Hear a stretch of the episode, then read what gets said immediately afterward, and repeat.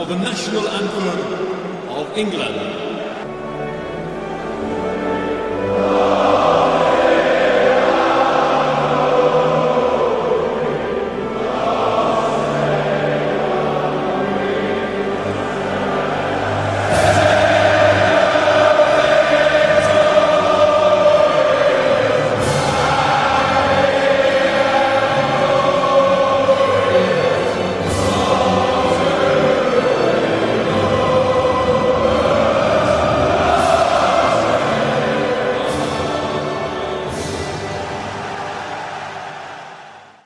Welcome to the Hooligans Corner.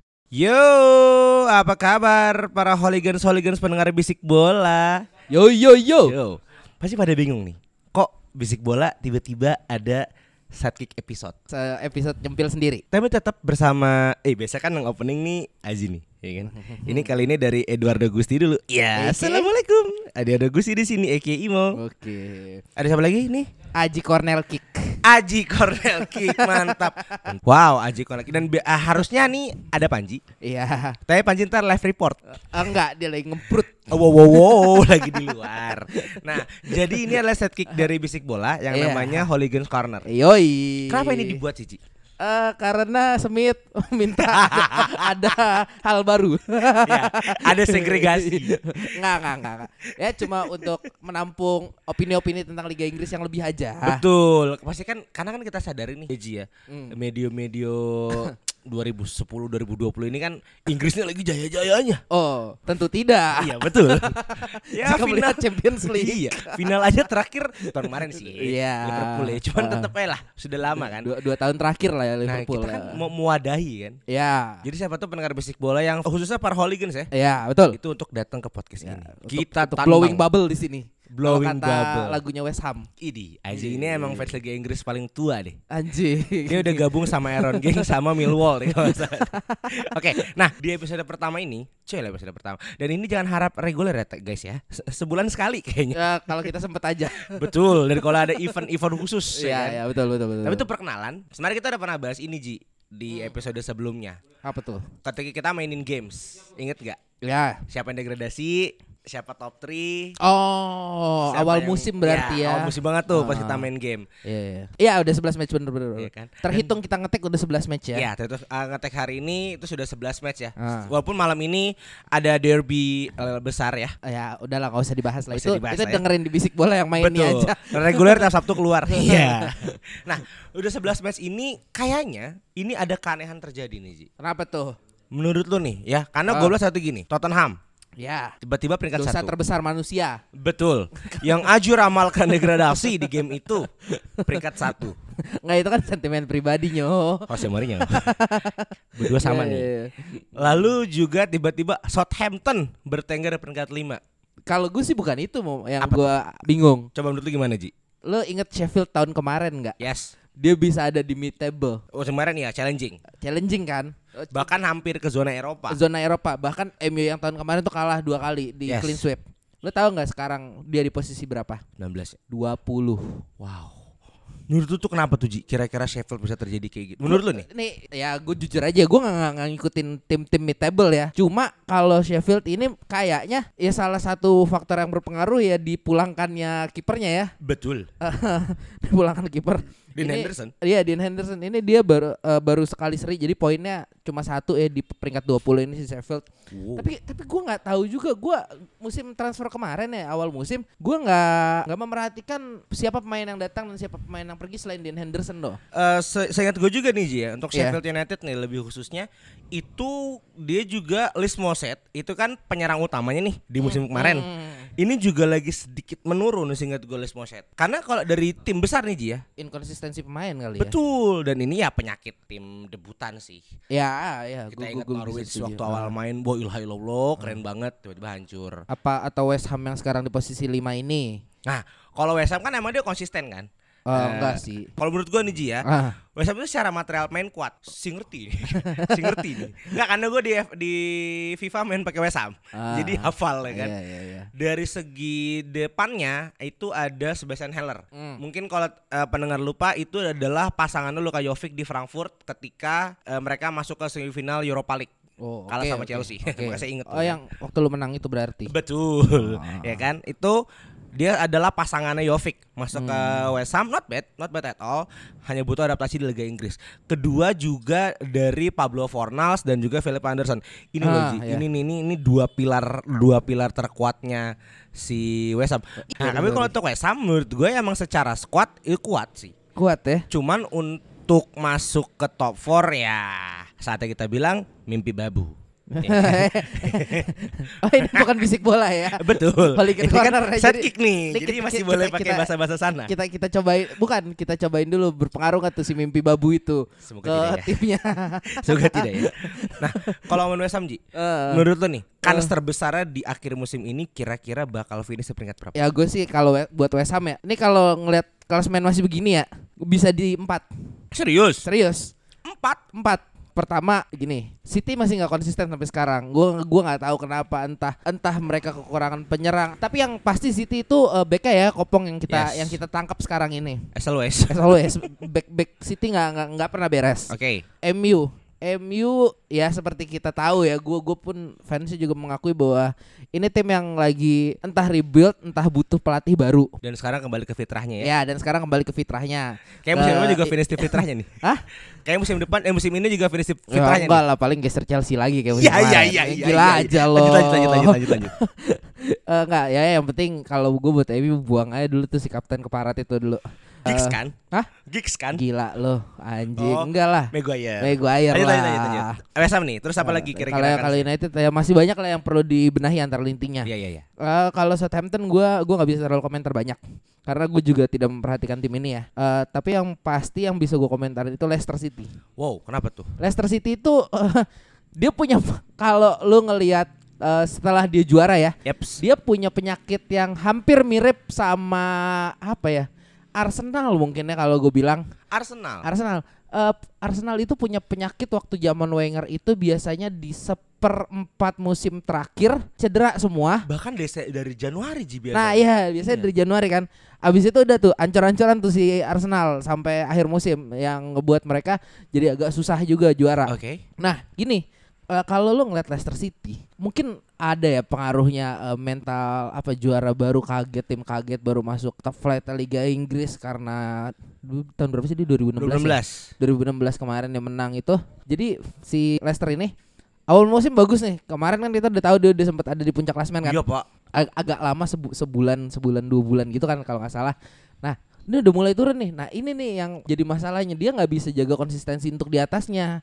Walaupun masih ya Jamie Vardy itu masih eh, striker yang tajam ya. Yes. Cuma nggak bisa dipungkiri juga lini keduanya si Leicester ini nggak bisa mendukung ketajamannya si Vardy tukang pabrik ini ya dulu ya.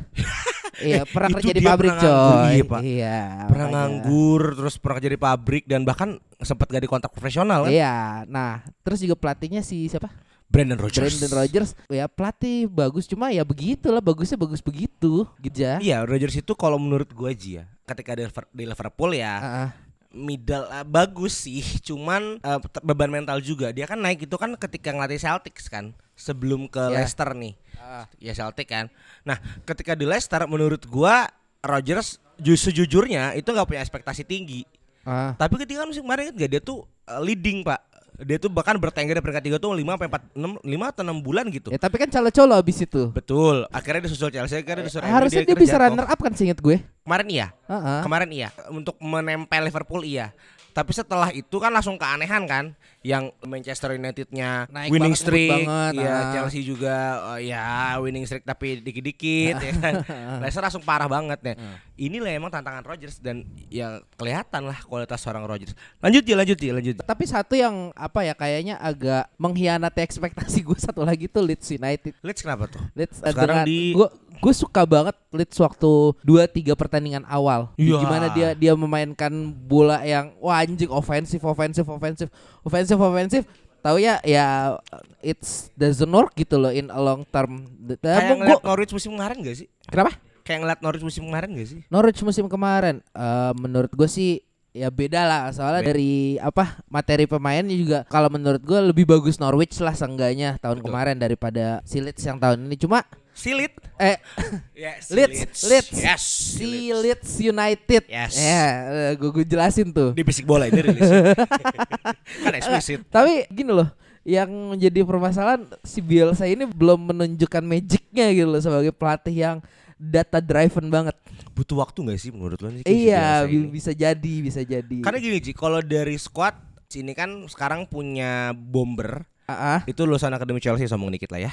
Patrick Bamford. Iya. Bamford itu di 4 5 match pertama itu bom banget, men. Iya. Bombastis banget Bamford. Ah, ah, ah. Hat trick, bahkan ketika main sama Liverpool tuh yang Ah. high scoring 4-3 Ah, ah. membahayakan. Tapi ya Leeds being Leeds. Lagi ya. Mungkin Leeds- kalau Leeds bisa selamat tahun ini ya nggak degradasi ya. Betul. Insya Allah tahun depan bisa lebih bagus. Asal Bielsa jangan cabut dulu. seharusnya dan Ah, menurut gue juga Ji, kan ada Rodrigo nih di depan. ya. Nah ini ada dualisme, cuy lah dualisme. Ada dualisme penyerang. Ah. Rodrigo itu kan kita tahu lah di Valencia, Ya, penyerang utama Spanyol. ya betul. Iya kan? Ah. Sekarang tiba-tiba harus bersaing sama Bamford yang Ah. notabene anak lama gitu. Iya, iya, iya. Ini menurut lo survive nih Leeds nih? Harusnya sih bisa survive ya di eh, nggak mid table banget mungkin di 12 13 kali ya. 12 13 14 mungkin. Iya sekarang kan 14. Ah, Berarti ya nggak nggak jauh lah not, pergerakan. not so far lah ya. Ah. Untuk tembus ke mid ke atas nggak akan tembus. Ah. Oke. Selain itu ada lagi Ji, tim yang menurut lo potensial untuk ini deh, gue mau nanya dulu buat lo deh. Apa? Yang kira-kira tiga, de- tiga degradasi dari 10 match terakhir ini Ah. itu siapa yang kira-kira dari performa bisa Sebentar, degradasi? sebentar, sebentar. Ah, nih berarti tiga paling bawah Burnley, West Brom, Ya, sama Sheffield, Sheffield. oke. Aduh, agak susah nih ya mengingat eh, dua di atas mereka kayak si Brighton sama Fulham, tiga dia sama Arsenal. Ya, oh iya iya, oh iya iya iya iya iya iya. iya. Eh, Arsenal peringkat 15 ya Iya. guys. Ini bisa masih bisa apa ya bertukar posisinya masih lumayan. Besar. Gue gue nggak tahu ya. Tapi kalau ngelihat Sheffield tetap gini terus ya statistiknya ya kayak satu coba satu kali seri dari 11 kali pertandingan ini ya sorry to say ya Sheffield akan turun. Cuma kalau kalau yang dari sisanya nih Hmm, Dua dua. eh, dua terakhir 18 19 nya ini masih masih hazy sih gua tapi yang kemungkinan turun sih kayaknya Fulham sini antara Oke. Fulham Burnley sama West Brom soalnya Brighton juga masih masih masih bisa gigit lah kadang-kadang Betul. sama Arsenal asal udah nemu formnya aja soalnya Arsenal tuh kalau lu lihat di Europa League sama di apa Premier beda loh Uh, timnya kemarin rekor katanya ya. iya Tapi 15 Ci. Ini mungkin menurut menurut gue pribadi ya. Ah, ah. Ini the worst Arsenal record men. Peringkat 15 men. Sejelek-jeleknya 8 lah ya. 8 7 Ya. untuk, untuk 11 match awal gini gitu loh. Ferguson tidak membangun Manchester United yang kita kenal secara instan Mantap. Begitu juga Arsene Wenger dan Jurgen Klopp. Oke. Jadi eh, harap sabar dan dimaklumi. Mungkin 15. Peringkat 15 Ci. iya, siapa Ferguson tuh pertama-tama tuh di 8 apa di 10 gitu gue lupa musim pertamanya. 8 kan? Iya. Maksudnya gini loh Ji, dengan material main Aubameyang, Nicolas Pepe, Bernleno, Willian, David Luiz, 15. Apakah ini menurut lo nggak aneh? Arteta belum menemukan setelan yang tepat buat timnya. Apalagi setelah membuang Ozil ya. Iya, itu itu kan selalu menjadi hot topic ya Ozil dan tingkat kreativitas Arsenal ini karena ya terakhir-terakhir itu Arsenal kreativitasnya di Ozil. Karena melihat siapa lagi pemain nomor 10 murni yang bisa kreatif di Arsenal tuh nggak ada. Only Ozil. Bahkan saya Bayes pun tidak bisa menggantikannya. Oh, jauh jauh jauh. Jangan jangan bandingkan Ceballos dengan Ozil gila loh. oke. Ya walaupun si Ozil ini ibaratnya problematic child ya, cuma ya Problematic child. Ya, Anak bandel ya. I- insya Allah dia akan find his own way lah. Insya Allah ada jalan kalau kata lagu. Oke, berarti kalau gua rap yang menurut lo degradasi itu Sheffield sudah pasti. Ah. Iyalah 11 mah satu poin men. ini ini apa nggak ada mental manang apa gimana Iya, gitu ya. betul. Burnley dan West Brom masih pertanyaan. Brighton cukup aman. Fulham yang kemungkinan akan turun. Fulham yang mengalami Oke. tapi- Kalau menurut gue nih Ji, West Brom kan yang baru promosi. Ya, Dan si West Brom ini kan kita tahu lah dia cukup berpengalaman di Premier League. ya dia di medio-medio 2000 pertengahan itu sebelum 2010 dia sempat eh, penghuni tetap mid table lah Betul. Ya. apalagi West Brom kan dikenal sebagai tim buangan MU. Iya, Iya dong. iya, iya, Berapa iya, banyak iya. main MU yang dibuang ke Ya, sana kan. betul betul betul. Nah, menurut gue West Brom ini akan survive. Ah, ah. Dan eh, Burnley juga ini gue agak kecewa soal sama Burnley. Burnley kan sempat menggigit ya, bahkan sampai ke Europa League loh. Ya ya ya. sekelas Burnley. Ya. Gue mencoba breakdown sih ke ke squadnya kan. Dan ternyata squad masih cukup challenging gitu loh Ji. Masih ada Nick Pope, masih ada beberapa main-main Charlie Taylor dan Ashley Barnes masih main, Vidra juga ada. Ah. Ini kan pertanyaan gitu loh. Ini kenapa Burnley dan pelatihnya pun masih Sandys. Ah. Pelatih yang kita kenal dengan suara eh, ini ya, suaranya yang kayak orang rokok dibolongin lehernya kan. Oh, Yeah, this is iya, me. iya, secara artificial gitu ya. Iya Ah, tapi kalau lu lihat Burnley atau atau Sheffield ya dengan materi pemain yang sama atau pelatih yang sama, mungkin bisa ditarik kesimpulan bahwa taktik mereka yang nggak berkembang. Jadi Oh, terbaca. betul. Just like old, England taktik kali Iya, ya. just like Ole. Wow. Itu kita akan simpan oleh ya. Nanti kita akan bahas kok untuk top table ya. Ini udah top table lah ya sekarang lah ya. Ah, fuck it, enggak Langsung anjing. ke atas loh. Eh, jual aja dulu tuh kapten eh. Jadi Burnley masih kemungkinan besar akan eh, turun ya. Akan turun kalau kayak gini kalau nggak ada perubahan Oke, yang kita signifikan. Kita wrap tentang yang akan Eh satu dong, satu lagi. Siapa Ji? Liverpool gue mau ngomongin Liverpool dong. Oke, boleh. Wah, ini ya. Gue bahas satu tim dulu nih. Ah. Tetangganya Liverpool Everton. yang sempat memimpin di awal-awal. Iya, Dominic. Calvert-Lewin gokil. Iya, iya, iya. Sekarang peringkat 10. 10. What happened Ji menurut Everton? Kalau mengutip salah satu kawan kita Panji Dewandono, Everton being Everton. ya Ya. udah di situ-situ aja. Jadi Merseyside still Reds ya. Eh enggak sih gue nggak ikut. Wow, ada raba-raba persaingan. Sebagai fans MU ya gue lebih suka kalau Everton lah yang megang Merseyside. Toh juga kemarin seinget gue eh seri ya waktu Seri. itu derby pertamanya ya. Seri. pertama seri. Itu loh yang marah-marah Panji loh. Oh, yang ini ada VAR itu ya. Dan ya. si Van Dijk cedera nggak di iya, Pickford iya, nggak di iya, merah iya. kan? Oke, berarti menurut Everton tetap being Everton. Everton being Everton itu. Ada kemungkinan nggak dia masuk ke zona Eropa? Ada kalau. Ancelotti beli pemain yang bisa apa ya? Gue nggak tahu sih kalau untuk pemain depannya tuh Everton gak ada masalah sih. Nggak ada men. Cuma mungkin ya kembali lagi ya back back back tangguh dan midfielder midfielder defensif tangguh tuh lagi jarang banget sekarang. Betul sih. Nah itu mungkin kalau Ancelotti bisa menemukan orang itu mungkin bisa sampai ke Eropa lah ya. Minimal Eropa. Minimal Eropa. Berarti untuk sekelas Yerimina, Michael Keane belum cukup ya buat Everton ya? Mungkin ada tandemnya lagi satu. Wow. Maguire? Fuck. Oke Everton. Nah kita masuk ke tetangganya Liverpool. Liverpool. Kenapa Ji? Keresahan lo apa tentang Liverpool nih? resah gue ngeliat ketimpangan skuadnya skuad utama dan skuad cadangan lu begitu apa cedera kayak sekarang kan kalau Arsenal begitu cedera abis semua ya pemainnya ya ini pemainnya masih ada cuma kualitasnya dodol Tapi gini, ngomong Liverpool kan emang lagi badai cedera. Iya Arsenal ngomong kayaknya sih ini fenomena pertama Jurgen Klopp nah badai cedera. ya benar ya kan bahkan fansnya juga sering marah-marah Ah, ah, ah. karena mungkin selama ini pemainnya gendutan iya kan banyak banget Iya, Liverpool. iya, iya. tapi yang bisa gue sorot adalah klub menemukan permata Yul permata berlian baru nih Eh. Callahan kipernya Liverpool yang oh yang muda yang kemarin Iya. main itu ya di apik. Champions eh, ya kan gue lupa deh kebangsaannya antara Scotland atau Inggris atau Irish gitu Ah, ah. tapi ini harapan untuk Britania Raya nih. eh, iya. ya kan Eh, Britania Raya Britania Britania, Raya. Raya nggak ada tim bola ya cuy kan bisa naturalisasi kayak Declan Rice ya kan Iya, dia iya, Irish iya, iya. Irish tapi masuk ke Inggris Iya. ya Inggris kan emang curang ya. main bagus dikit sikat kecuali Ryan Giggs ya respect Bel bel bel bel. Bell respect ya kan respect, respect respect. Wales being Wales ya kan. Iya. Nah, menurut gue Liverpool agak regen sebenarnya. Sudah Ah. mulai agak-agak ada bawa-bawa regenerasi, apalagi ada Siapa Minamino?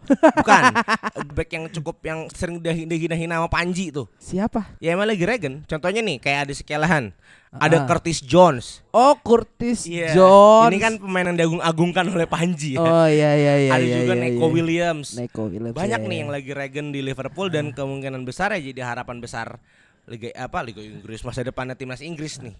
Iya, Iya kan? harapan tinggal sekedar harapan kalau ngeliat skuad utamanya Liverpool begitu, mereka mau dapat jam terbang kapan?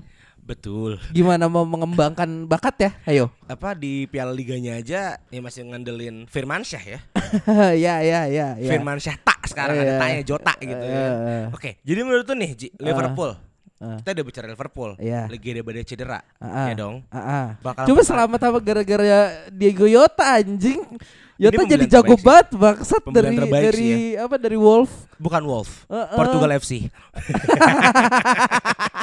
anjing. Nah, menurut lo nih Liverpool Eh. bakal reigning champion gak tahun ini? enggak Nggak mempertahankan. enggak Wow. Dengan alasan? dengan alasan kalau Timo Werner bener Chelsea bisa juara. Itu kan masalahnya ya.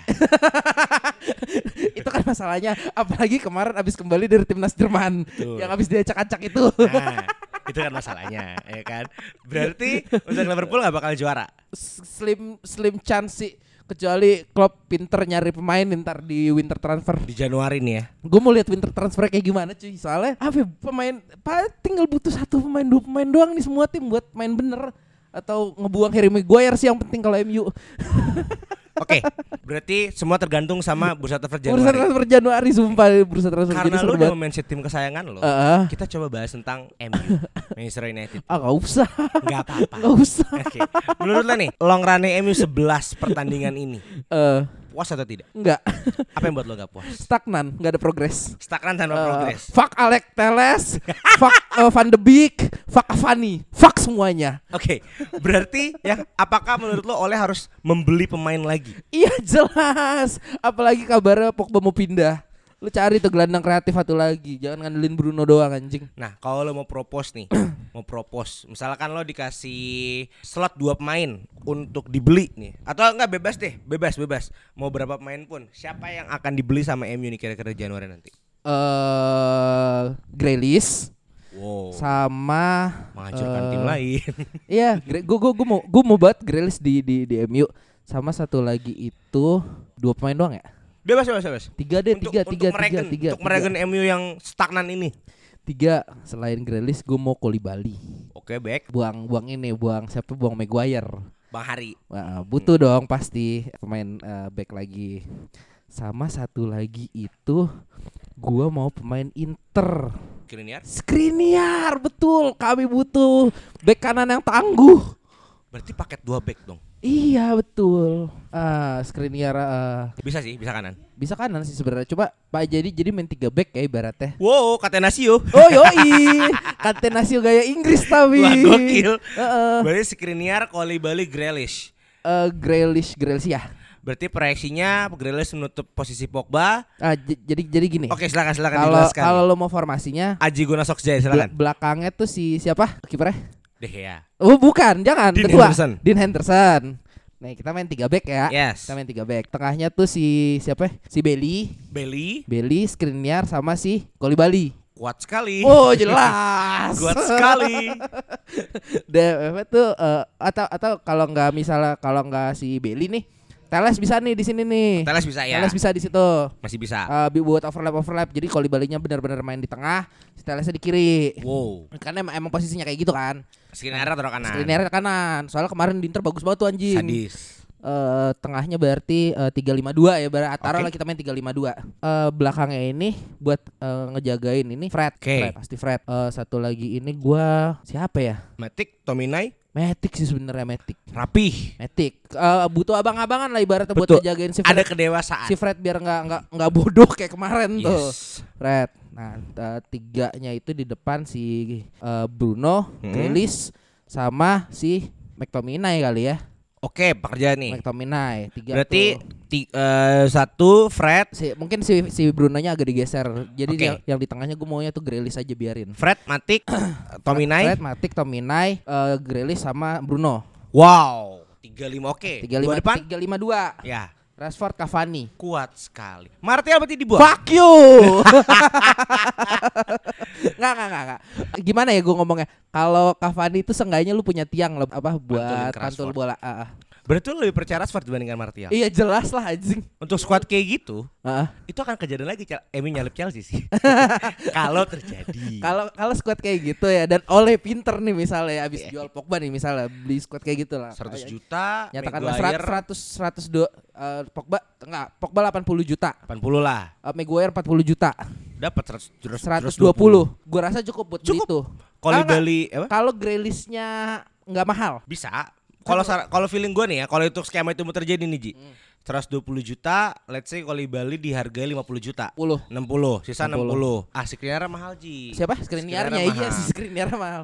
Satunya cara adalah lu trade sama Maguire. Eh, Maguire tadi dijual ya? Enggak enggak gini. Kalau enggak eh Grealishnya nanti aja. Mm-mm. Tapi eh, si yang penting si Kolibali sama Skriniar datang 120 juta. Bisa. Kemungkinan kalau menurut gua ya, Skriniarnya itu di ditukar nanti sama yang agak potensial mahal sih menurut gue Mungkin Martial, lu kan gak butuh Martial tuh. Martial kalau enggak si siapa Green. Kayu, kayu hijau, ya kan? ah. Oke. Atau bisa jadi De Gea. Wah, iya benar Ya. tuh, benar benar. Karena Inter kan udah tua nih iya, kipernya. iya, iya, iya. Oke, iya. itu bisa terjadi skema kayak gitu Ah. tuh. Masih agak logis terjadi. Ah, Dan gue terjadi ah. Akan ada kemungkinan disalip. Enggak, belum. Oh, belum. Tinggal olehnya doang nih gimana. Nah. Faktor X akan ada di oleh. Nah, Bisa lu, memanfaatkan pemain itu enggak? Hmm. Lu kan tadi minta tiga, gue nyariin satu lagi Ji, tapi bukan pemain. Siapa ya? Ganti pelatih. si ini, siapa pelatih Tottenham Pochettino. Pochettino. Pochettino. Sayangnya sama Madrid. Iya, ya kan? iya, iya. Atau bisa jadi Allegri. Lu mau Allegri, Tenasio, men. iya bener. Tenasio, men. Jadi ada Tenasio Allegri. Allegri. Tapi kalau kayak gitu kan Tenasio-nya gue sih lebih ke kayak bukan kan Tenasio murni yang apa ya yang nahan-nahan bola di belakang ya. Gue malah lihatnya lebih ini ini tuh bisa bisa squad yang bisa sangat menyerang. Ini sangat menyerang squad tapi di counter pun masih pede. Karena poros belakangnya juga kuat. Oh, kuat banget Pak. Itu. Bahasanya ini akan main 4 back sebenarnya. Tiga uh, Teles, uh, Kolibali, Sikrina dan Fred. Jadi Fred tuh palang pintunya nih kan ibaratnya di depan ini. Nah, malah buat gue bukan Fred. Fred Matic. tuh eh, lari-lari aja. Oh, box boxnya. Ma- matik bener. Matik. Ini ganti kante mantep tuh. Bisa. Kalau nggak Frednya diganti kante mantep tuh. Bisa. Kita bisa jadi loh, ya kan? Karena Kante udah mulai nggak mainin DMF nih, sama Lampard nih. Kan? Nanti kita bahas tentang Chelsea. Iya, ntar aja Oke. itu ntar aja. Berarti kalau itu tidak terjadi misalkan, misalkan itu tidak terjadi, itu tidak terjadi. squad tetap sama. Bisa Europa League alhamdulillah. Berarti Europa League alhamdulillah. Iya. Masuk ke fitrahnya pun alhamdulillah ya. Iya. Karena lihat MU dan Europa League udah sangat akrab lah ya. Iya. Udah identik sama Eh, piala oren itu. Iya, Liga Liga Ngewe malam Jumat. Betul. Sama tadi bisik bola nih jadinya eksplisit. Oke, kita naik lagi ke Chelsea dulu deh. Ya. Kalau Chelsea gue nggak bisa banyak-banyak mungkin lu sebagai fans harapan lu apa? Harapan gue sih harus finish di peringkat tiga sih. Oh, Itu paling minimal. ya. Seberapa ratus juta digelontorkan untuk Yang jadi ini beban negara Betul, itu. beban negara. Ha, Kai Havertz adalah beban negara. Ini statement keras dari fans Liga fans Chelsea ya. Satu, karena secara performa masih sedikit meragukan. Iya. Adaptasinya juga belum terlalu baik. Ah, Alhamdulillahnya Werner udah mulai ketemu posisi ternyamannya itu di winger kiri. ah. Nah sekarang nambah lagi masalah Chelsea Ji. Oversupply di winger. Nggak ada yang bisa digeser. Enggak ada yang bisa digeser dan semuanya first pick semua. Pilihan pertama semua. Ya, itulah ya eh, membelanjakan uang dengan tidak bijak Betul, ya. boros banget. Sekarang kemarin aja Lampard ya enaknya sih emang kalau ada cedera nggak sedih. Iya. Pulisic aja nomor 10 Chelsea nih itu jangan Heeh. dipakai Ji. Oh, Terus iya, dengan iya. Werner sama Ziyech, Werner sama Ziyech. Siapa ada padahal ada kesayangan Lampard tuh polisi ya. Iya, yang emang sih anak em Pulisic sayang Lampard dan Mason Mount. Iya iya Mason Mason Mount, Mount saking disayangnya itu ditarik ke CMF. saking disayangnya nih. harus main nih bocah Iya, ya. Kayaknya Mount lagi diadopsi sama Lampard jadi anaknya nih kan. Dan Iya. Tammy Abraham menurut gue udah mulai nunjukin bahwa dia striker berkelas sih. Ah, Dan alhamdulillahnya Odoy, odoy, odoy. Odo juga udah mulai progres, masih deg-degan gue karena Ah. Januari Munchen mau masuk lagi. Oh, mau ditawar lagi. Agak ngotot ya. Munchen. Bayar Munchen. Oh, wajar sih nyari uh, lapis Lewandowski. Kalau Lewandowski dan Coman, Coman. iya. Nah. Makanya dan alhamdulillahnya adalah Edward Mendy belum flop. Thiago Thiago dan Zoma itu udah mulai jadi duet yang cukup maut sih buat gue. Udah maut. Udah agak maut. Rudi nah kemungkinan besar itu akan di Lego tuh antara Christensen atau Rudiger. siapa? Kalau nggak Christensen tuh Rudiger. Oh iya iya. Karena. Logik, oversupply logik, juga di back sih. Karena Tomori kan nggak mungkin dibuang kiper ya. nggak mau di Lego kiper. Nah itu juga ada kabarnya tuh. Kemungkinan besar akan turun harga di angka 50 juta. Ah, 50 Tapi juta. siapa yang mau? ya kan performanya Eh, Barca Ter Stegennya masih bagus. bagus. Madrid Eh, masih Madrid- muda. Madrid masih masih bagus. Nggak Iya. kapok beli dari Chelsea lagi ya kan? Lorisnya masih bagus masalahnya kemarin anjing. Iya. Tottenham juga Eh tipis. Loris siapa? Courtois. Courtois. Ah, Iya. Paling yang logis ya sama tim Liga Inggris. Tapi Sheffield, nggak Sheffield, Sheffield, Sheffield. Wow wow wow 20 juta Satu squad nih dibeli sama dia kan Nah itu kalau buat Chelsea Kalau Nah. gue pribadi Kalau gue bisa ngomong sama Lampard Lo target peringkat 3 deh Kalau gak peringkat 3 2021 2022 Hah? Transfer lo gue potong duitnya Sumpah gue potong Oh enggak, tapi gue gue rasa si siapa? Si Kepa bisa main di Liga Italia. Kemungkinan besar bisa Inter sih Inter. Inter atau si Lo- Atalanta kali Atalanta gak cukup kali duit At- Atalanta bisa sebenarnya. Cuma kalau lo kita ngomong untuk ke Milan atau ke Juve mah gila. Kiper Milan itu udah paten banget anjing si Donnarumma bangsat. Jago banget, jago. Yang logis sih Juve, Juve, Juve si siapa. Szczesny ya sekarang. Iya. Eh, Wojek Szczesny. Ya itu kalau Kepa ya bisa, bisa. Paling Kepa, saya ngecengin Smith lagi Udah mau rata Diambil Eh, ya eh. kan Tambah lagi lu ngambil si Kepa. Eh, Pirlo belum kalah hanya sampai sekarang. Betul. Kita intermezzo aja tuh. Kita masih bisik bola itu, ya kan? ah. Oke, Chelsea untuk posisi peringkat 3 kalau buat gue. City itu udah dibahas ya. City ya udahlah nggak usah lah, ntar aja. Gue mau lihat kelucuan-kelucuannya lagi. Feeling gue City peringkat 2 aja lah musim. Peringkat dua Mari kita bahas calon juaranya. calon juara. Wolves. Enggak bercanda. Tottenham Hotspur. Kita bahas Tottenham Hotspur dulu nih, Ji. Oke. Ah. Dari sudut pandang yang memasang Tottenham Hotspur sebagai tim yang degradasi musim ini. Ah, ah, ah. Apa komentar tentang Tottenham Hotspur? Ya akan degradasi juga, tergantung aja. Ketabrak kayak gitu pemainnya semua banyak yang mati. Wow, sentimen pribadi. Nah, performanya lah, performanya lah. kita Performa, bilang. tapi gue masih nggak habis pikir yang kemarin bisa menang lawan siapa sih? Terakhir tuh dia main lawan Arsenal? eh, 2-0? Ars- Arsenal. Ah, iya, Arsenal, Arsenal benar benar Arsenal. Dengan possession 30% dia menang 2-0. Efektif. Hah? Ngentot itu. Ya Itu- mau bing mau. Itu itu mengkhianati sepak bola itu. 30%. Eh, Ibaratnya sepak bola gini nih. Cuh, gitu tuh. ya suara ini ya, suara lepe ala jemput-jemput jatuh Iya. gitu ya. Nah, itu. kalau buat gue Tottenham dari lini depan eksplosif sih. Ya, cuma gue nggak bisa memungkir bahwa si Mourinho tuh bisa memanfaatkan pemain Tottenham yang sekarang. Kita bisa lihat Ken ngalah, Ya, betul. asis terbanyak loh. Ya. Seorang penyerang eksplosif, skuad utama timnas Inggris jadi pengasis Heung-min Son. Ini kan hal yang lucu. Son juga larinya nggak ada obat sih tuh. Iya dia habis senang dia nggak Iya. jadi wajib militer. Iya, betul betul betul. Nah, ada gak kemungkinan besar dia juara? Di luar dari sentimen pribadi lu nih. di luar dari sentimen pribadi gue, gue eh, 65% lah. 65%. Untuk sekarang ya 65%. Oh, gue pribadi Ji, karena gua sangat percaya tahayul. iya dong. Ini Iya. tahun keduanya mau Ya, tetap aja 65%. 8% ya. 65%. Oke, berarti Tottenham kemungkinan besar 60% Bi- akan bisa, juara. Bisa, bisa, Oke, bisa. mari kita wrap. Untuk Ah. calon juara terkuat menurut lu selain Tottenham deh. Siapa? Saya Tottenham. Hmm, siapa ya? Chelsea. Chelsea kalau winner udah bener. Ya, kalau Dan benar Havertz benar. juga jadi negara. Ya, betul. Oke, wow. Kalau gue justru terbalik sih. Chelsea ya peringkat 3 atau 2 udah cukup baik. Peningkatan satu level ya dari musim kemarin. Gua malah percaya ada keajaiban di City. Entah kenapa nih, ada keajaiban di City. City being City, Guardiola being Guardiola. Di Januari gua takutnya nih beli-beli main. Oh, Arab Hot Money. Betul. kan? City itu kan timnya bergantung sama harga minyak pasaran. Iya. ya kan? kan harga minyak lagi jatuh. Nah, mari kita doa. Eh, tapi jatuhin negara kita Iya. juga. Eh, jangan negara-negara dulu ya. ya kan? Eh, Itu yang gue takutin nanti. Di Ah. Januari ini Aguero kan cedera panjang. ah, Gabriel Tuhan juga belum bisa bicara banyak. ya. Kemungkinan besar dia akan beli striker sih jadi. Ya, Jauh Felix misalnya gitu ya. Enggak. Wow. Jauh, Felix AMF. Bisa jadi striker Bisa jadi striker tapi. atau bisa jadi ya Lautaro Martinez Wah, iya anjing Iya gua kan? lupa deh itu pemain. Jadi. Iya iya iya. atau ngebosman ruling Messi. Gue gue Iya sih kan? Gue gue lebih percaya kalau dia beli Lautaro. Pastilah untuk penyerang depan Iya. jiwanya Iya. juga Jarak depan Argentina lagi kayak Nah. biasa kayak Kun kayak si Kun. banget kan. Iya. Tevez Argentina ya? Hah? Tevez Argentina kan? Tevez Argentina. Meledak di City. Iya. Aguero meledak juga di City. Lautaro. Lautaro bener. Lautaro adalah kunci. Wow. Gue gak kepikiran kayak gitu anjing ya. Menurut gue City bisa jadi juara nih. Ah. Karena ya bicara krisis Man City itu gampang mudah diselesaikan.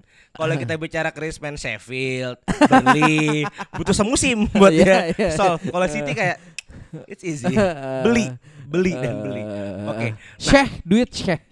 Chef Fulus. Iya. Chef Fulus ya. Amin. Dikasih lah sama City. Iya benar benar. Oke. Wow, seru ya ngomongin Inggris full satu podcast ya. Iya capek tapi saya. Hal yang bisa kita lakukan di bisik bola. Oke kan? Capek tapi, saya. ya inilah ya episode pertama Iya. dari set kicknya bisik bola di Hooligan Ini ibaratnya produk waktu senggang. betul Iya. dan biar kalau Inggris ada hal yang menarik kita bisa masukin Bisa- banyak Iya. dan kita juga mengundang nih kalau misalkan ada ah gue kayaknya fans West Ham nih pengen ngomong Gue fans Everton deh mau berantem sama fans Liverpool kita sediakan sediakan tempatnya. tempat sediakan waktu Iya, alat. alat, tinggal ya. DM aja di Heeh. Instagram At kita Basic Sport. Ih, gila betul nih. Sport. Iya, Basic Sport pakai Iya S belakangnya. sama at, atau ke at basicmedia.id juga bisa. tinggal DM nanti Hmm. kita undang buat ngomong di sini. Betul. Nah, untuk penutup, mari kita dengarkan statement dari kawan kita yang sedang live report di Goodison Park, Panji Dewandono. Bisa ngeditnya. Halo, assalamualaikum teman-teman semuanya. Eh, perkenalkan nama gue Panji. Eh, mohon maaf banget kemarin gak bisa ikutan eh, episode perdananya karena lagi ada satu dua hal. Jadi gue mungkin singkat aja ya mau masukin beberapa input dari gue perihal beberapa yang dibahas oleh uh, Aji sama Imo. Tapi sebelumnya gue senang banget sih ini ada ada yang tema yang emang bener-bener ngebahas Inggris banget kan emang kalau kita dengerin bola kan bisik bola gue Imo aja itu kan Inggris banget ya. Jadi emang ya ngerti banget lah gitu kan ngerti banget nih ya kan. Nah, jadi pertama yang ingin gue bahas adalah tentang uh, tiga tim yang akan terdegradasi di musim ini. Uh, kalau dari gue pribadi, setelah melihat 10 pertandingan yang udah dijalani sama IPL uh, musim ini, tiga klub ini yang akan gue uh, bilang bakal degradasi ada Sheffield United, surprisingly, kemudian ada West Brom dan Fulham. Jadi, uh, tapi itu nggak ordernya nanti dia posisi ya, gue cuma uh, nulis tiga nama ini aja. Jadi pertama gue mungkin ke Fulham dulu. Kalau buat Fulham menurut gua secara komposisi pemain, gaya permainan dan yang paling penting adalah pelatih, gue nggak ngelihat mereka ini bisa dibilang sebagai uh, Premier League standarnya di Inggris gitu.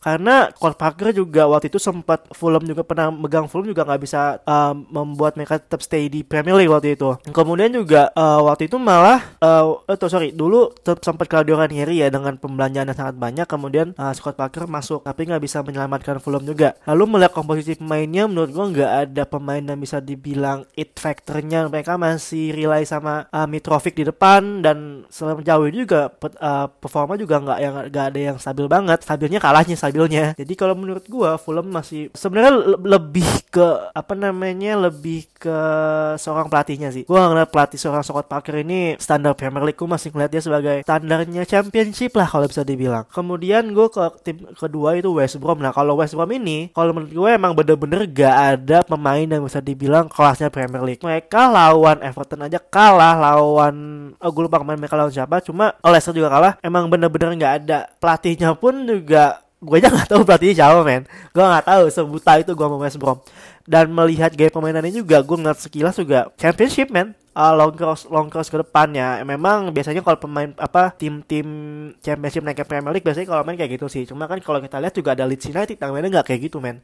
Jadi kalau menurut gue tim kedua itu ada West Brom. Kemudian terakhir nih yang yang tadi gue bilang Sheffield United surprisingly melihat kiprahnya Chris Wilder tahun musim lalu yang bisa dibilang apa ya sempat mengganggu lah sempat mengganggu kompetisi top 6 dan mengancam masuk ke zona zona Eropa. Eropa sih lebih tepatnya. Dengan permainan yang defense yang bagus banget dan bisa dibilang Kompo nggak ngerti sih permasalahannya ada di mana karena setelah sepeninggalnya Dean Henderson defense mereka ini jelek banget. Mereka baru dapat satu poin. Di saat gue lagi uh, ngerekam ini ya baru dapat satu poin dan mereka tuh leaking banget. Padahal kalau defensive line menurut gue sama uh, backline mereka sama cuma beda di kiper aja. Kipernya kan Aaron Ramsdale ya. Gue lupa dia dapat dari mana. Aston Villa kalau nggak salah gue lupa. Cuma uh, melihat kontribusi Aaron Ramsdale dibandingkan dengan Dean Henderson musim lalu ini beda banget sih jauh. Jadi emang kayaknya emang bener-bener purely solely di posisi goalkeeper sih permasalahan Sheffield United ini. Tapi gak ada yang tahu loh ya. Mungkin bisa bangkit di ini baru 10 pertandingan sih. Cuma kalau ngelihat anginnya sih kurang bagus ya.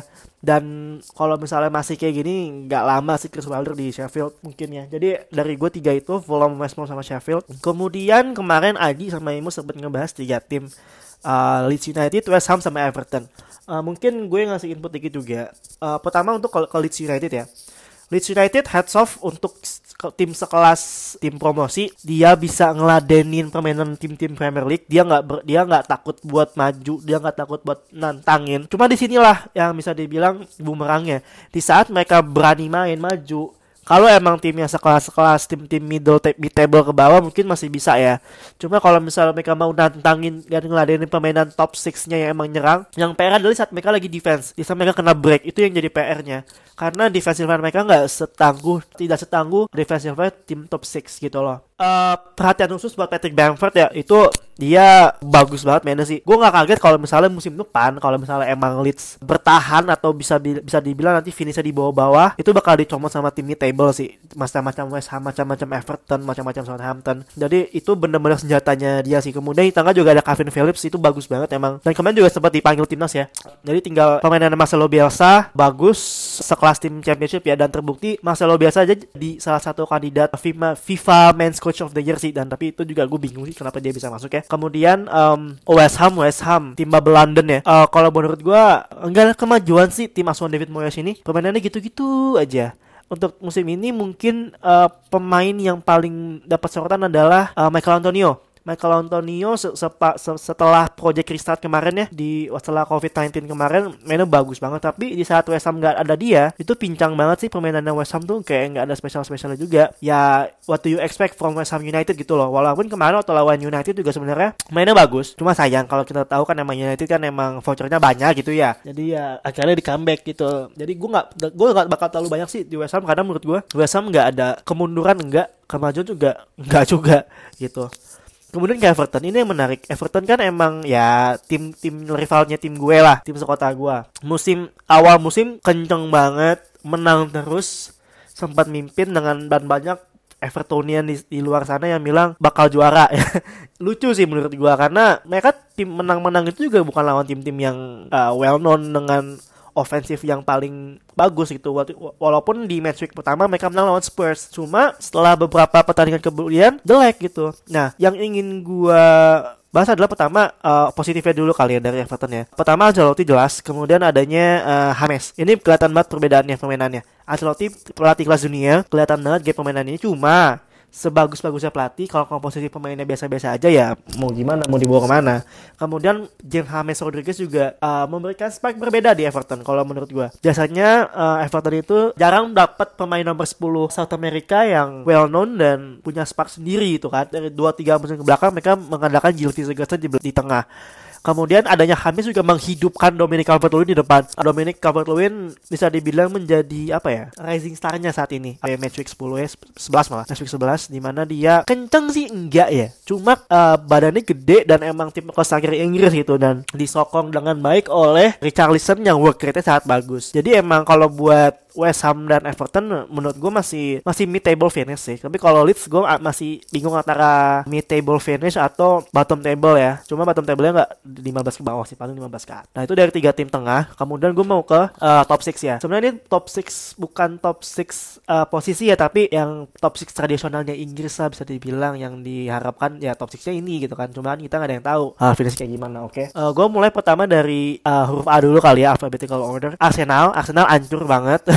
nggak nggak Arsenal itu secara permainan sebenarnya bagus cuma output hasilnya nggak ada gaya permainan kalau menurut gue ada ada progres ada di bawah Arteta cuma belum tertranslate di hasil. Dia aja sekarang masih di peringkat 13 apa 11 apa 15 gitu. Nah nggak ada X faktornya dan yang satu yang paling menarik adalah di tengahnya itu tuh bener-bener nggak ada kreativitas. Ini gue bingung sama Arteta kenapa sih dia sama Ozil gitu loh? Sampai nggak mau masukin dia main. Karena menurut gue Arsenal ini butuh seorang Mesut Ozil di tengah. Lo jangan expect Aubameyang turun ke bawah terus mau ngambil bola gitu loh. Dia kan juga nggak bisa kayak gitu lo kalau misalnya Auba turun sama buat gue siapa? Chat susah kalau mau pakai Lacazette juga ya Lacazette turun di Arsenal asli. Jadi menurut gua kalau buat Arsenal ya finishnya di luar top 6 sih. Paling 10 kalau nggak 9 kalau nggak 8 7 lah paling tinggi kalau menurut gua. Kemudian ke Chelsea ya. Chelsea dapat transfer gede pemain-pemain muda talenta gede masuk semua ke squadnya dan sejauh ini permainannya bagus banget sih kalau menurut gua. Dia bisa ya kalau mau peringkat satu dua pasti belum ya. Temen untuk menusuk ke atas itu uh, kelihatan banget kualitasnya. Tinggal gimana Frank Lampard bisa nggak memadukan permainan mereka ini untuk satu tahun ke depan. Karena menurut gua project ini bukan di musim ini mereka juara tapi di musim depan. Harusnya mereka challenging di musim depan. Kemudian juga digantinya Kepa, diganti oleh Edward Mendy. Ini pembelian sangat cerdas. Edward Mendy juga bisa dibilang better lah dari Kepa. Cuma nggak tahu sih dua pertandingan terakhir masih kelihatan ada shake-nya dikitnya, ada shake dikit-dikit sih. Cuma shake-nya ketutup sih sama performanya dia yang brilliant selama ini gitu.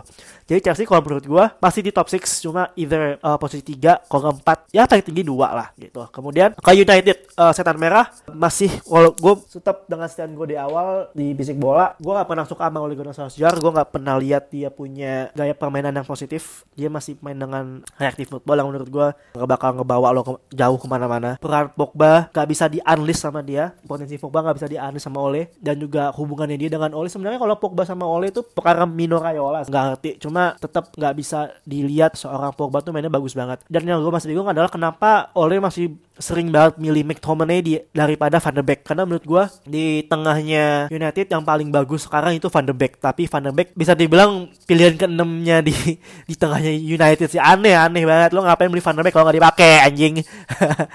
Padahal Van de Beek tuh bagus menurut gue gitu Jadi kalau United eh, untungnya sih mereka masih di depan masih punya pemain-pemain yang bisa membuat perbedaan ya. Masih ada Bruno Fernandes, masih punya Marcus Rashford. Eh, dua, dua, pemain itu sih yang bisa gue bilang punya X factornya di United yang bisa ngangkat. Cuma sisanya ya ampas kopi nggak kepake anjing. Kemudian oh ya finishnya paling ya 4 5 4 5 itu yang gue lihat. Kemudian City ya, City City menurut gue masih punya kualitas permainan yang luar biasa. Sejelek-jeleknya City, City masih bisa ngebantai tim bottom table dengan skor 5 lebih. Itulah kesalahannya tim Pep Guardiola di saat lo punya lo punya tim berbata berbintang ya itu. Dan di backing dengan uang yang sangat banyak ya itu yang lo dapat cuma dari musim kemarin sampai musim sekarang nih startnya gaya pemain sih turun banget. Gue nggak ngerti Pep Guardiola apakah udah apakah udah mulai nggak betah. Tapi kemarin habis perpanjang kontrak tuh kan. Tapi ya City menurut gue kalau misalnya mau diadu lawan Chelsea mau diadu lawan United Spurs dan Arsenal gue masih megang City masalahnya. Gitu. Jadi kalau menurut gue City ya progres kualitas menurut gue sama. Tapi kualitas itu udah tinggi. Jadi ya mau dia nggak ada pertambahan kualitas juga kualitasnya udah tinggi gitu loh. Guarantee top 2 nya Inggris untuk saat ini. Jadi mereka uh, City paling ya kalau nggak satu dua satu dua lah. Tapi ya gue maunya dua. Karena yang satu ya yang nanti lah kemudian ke Spurs ya. Oke Tottenham, Tottenham Hotspur di bawah Jose Mourinho permainannya berubah drastis dari gaya permainan Pochettino. Lebih pragmatis, lebih ke Mourinho-annya dia. Di mana lo main efektif, break di counter. Nah, pemain yang akan menjadi yang dianis sama Mourinho adalah seorang Son Heung-min. Dia main cepat, dribbling dulunya bagus, finishingnya juga bagus. Pemain Asia top lah kalau menurut gua dan tandemnya di depan bersama Harry Kane ini wah top chair banget sih. Nah, yang pengen gue lihat adalah gimana nanti Tottenham Hotspur melawan tim yang bisa dibilang mainnya low block, main bertahan dan gak main nyerang karena beberapa minggu ke belakang yes dia menang lawan tim gede tapi itu mereka juga bertahan karena tim-tim gede kan menyerang kan mereka lawan Arsenal aja ball position masih gede Arsenal cuma ya tadi gue bilang Arsenal nggak ada finish produknya Spurs punya jadi bisa dibilang Arsenal butuh 15 kesempatan buat buat gol baru gol kalau Spurs cuma butuh 2 3 mereka buat membuat gol. Itu perbedaannya. Nah, ada Spurs punya finishing produknya di, di depan di Son Heung-min dan Harry Kane. Dan belakangnya pun bagus ada Loris ada Toby Alderweireld dan segala, segala macamnya. Tapi gue masih belum lihat dia buat challenging satu dua sih. Gue masih lihat dia ketiga. Maksimum dua. Juara enggak gue belum lihat dia juara. Cuma tetap pas harus diingat juga Jose Mourinho adalah seorang pemenang kita nggak ada yang tahu ini pelatih pinter banget soalnya. Kemudian yang terakhir tim gue Liverpool unlucky banget bener-bener diterjang badai cedera banget tuh kalau gue pernah bilang di Liverpool itu lo bisa list cederanya lo bisa bikin starting eleven Liverpool di sana. Virgil van Dijk cedera, Doel Matip di awal musim cedera, Joe Gomez cedera lagi setahun kayaknya, Alisson cedera, ya Trent cedera baru bisa main lagi. Thiago Alcantara yang dari kemarin ditunggu-tunggu buat main masih cedera juga bakal tackle-nya Charlison waktu Manchester Derby. Nabi Keita baru bisa main lagi. Diogo Jota di saat gue lagi rekaman ini gosipnya bakal cedera dua bulan yang padahal performanya lagi naik banget Diogo Jota. Ya itu jadi emang dan dan dan hebatnya masih bisa poinnya masih sama masih di puncak bro. Masih peringkat dua sih cuma poinnya sama dengan Tottenham Hotspur sekarang. Nah kalau menurut, gue bisa kalau misalnya nanti pemain gue menuju Christmas atau menuju tahun baru udah mulai balik lagi kasus juaranya masih menang. Lo bayangin klub Liverpool dengan skuad seadanya dengan skuad yang diterjang, diterjang badai cedera masih bisa masih bisa bercokol di atas. Gimana kalau tim ini full squad? Bisa dilibas lagi kayak tahun lalu. Nah jadi menurut gue Liverpool masih challenging cuma tidak akan semudah musim lalu tidak akan seoke musim lalu di mana pemain kunci kami nggak ada yang cedera. Bakal dapat challenge banget entah dari Chelsea entah dari atau Spurs. Cuma gue masih ngelihat Liverpool masih punya kasih yang besar. Asalkan pemain-pemain gue yang hilang ini udah mulai balik dan pemain yang tidak cedera masih fit sampai akhir tahun. Intinya scheduling harus di ini scheduling Liga Inggris kayak tai sih menurut gue intinya gitu sih. Mungkin dari itu aja dari gue oh sama satu lagi sih. VAR di Inggris ini kacrut banget. Harus banget di review ulang nih. Ini bukan masalah teknologinya masalah orang yang makainya yang bermasalah. Manusianya bukan sisi teknologinya teknologi itu di, diciptakan untuk membantu manusia tapi kalau manusia yang pakainya goblok yang bakal ngebantu gitu intinya gitu aja sih kalau dari gue paling cukup ya oke thank you buat teman-teman sorry buat aja buat Imo gue cuma bisa lewat rekaman sendiri kurang lebihnya mohon maaf see you and bye bye Itu dia. Terima kasih semuanya. Bye. See you next episode.